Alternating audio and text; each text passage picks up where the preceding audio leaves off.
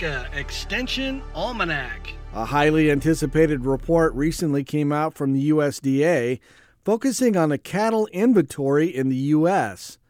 On today's almanac, Texas A&M Extension economist David Anderson talks about important information in this year's report. Well, you know, the headline number is a total cattle inventory was down again for 2024. And uh, it was down oh, oh roughly 1.9%. We were down to 87.2 million head.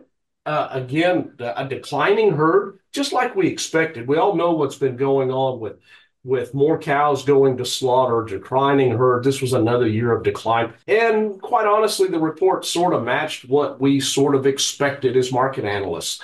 You know, I, that's a number I tend to not look at very much. It's it's the big headline: fewer cattle, and in fact, fewer cattle in decades, going back to like 1951, I think.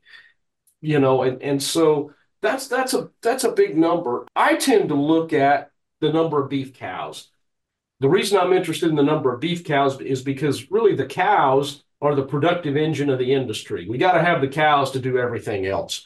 So cow herd was down, oh gosh, I think two and a half percent, down to 28.2 million head. What's interesting about that is that again is the fewest number of beef cows since 1961.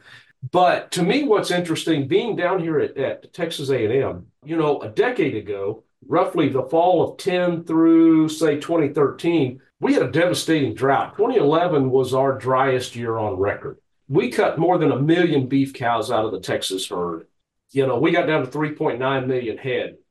So if I look at this cow inventory number, as a nation, our total cows, we have fewer cows this year than we had at the trough a decade ago following that drought. The combination of drought around the country, calf prices that are low relative to our higher costs have driven us to cut our herds, and we've actually got fewer than we did a decade ago. But if I look at Texas out of that, we have 4.1 million beef cows. We actually have about a little more than 200,000 more cows today than we did following our drought. And so we did not, we have not cut as much. We're not down below that drought number uh, compared to the whole U.S. that is. So I think that's something that's kind of interesting as we dig into the numbers a little bit.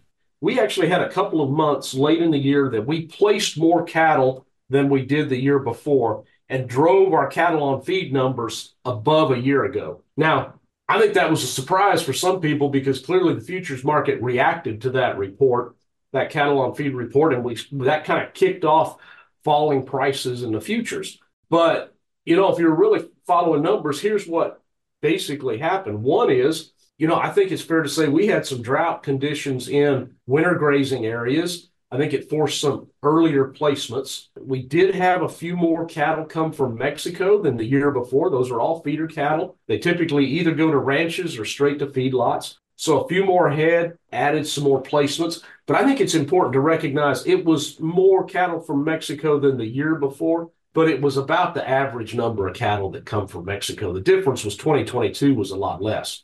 But the third, and I, I think the biggest factor in this is we continued to place heifers. We continued to put heifers on feed, essentially valuing their uh, near term beef production more than their productive capacity over their life if they stayed on the ranch. And so we pulled those heifers into feedlots to sort of rob Peter to pay Paul, if you will, uh, to get beef production near term at the expense of future beef production. So that's really what drove the cattle on feed report. Today's program was a portion taken from a recent Beef Watch podcast offered by Nebraska Extension.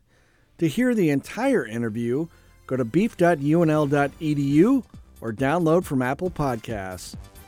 For Nebraska Extension Almanac, I'm Brad Mills. Nebraska Extension Almanac is a production of IANR Media and Nebraska Extension. For more information on how your university is serving Nebraskans, go to extension.unl.edu.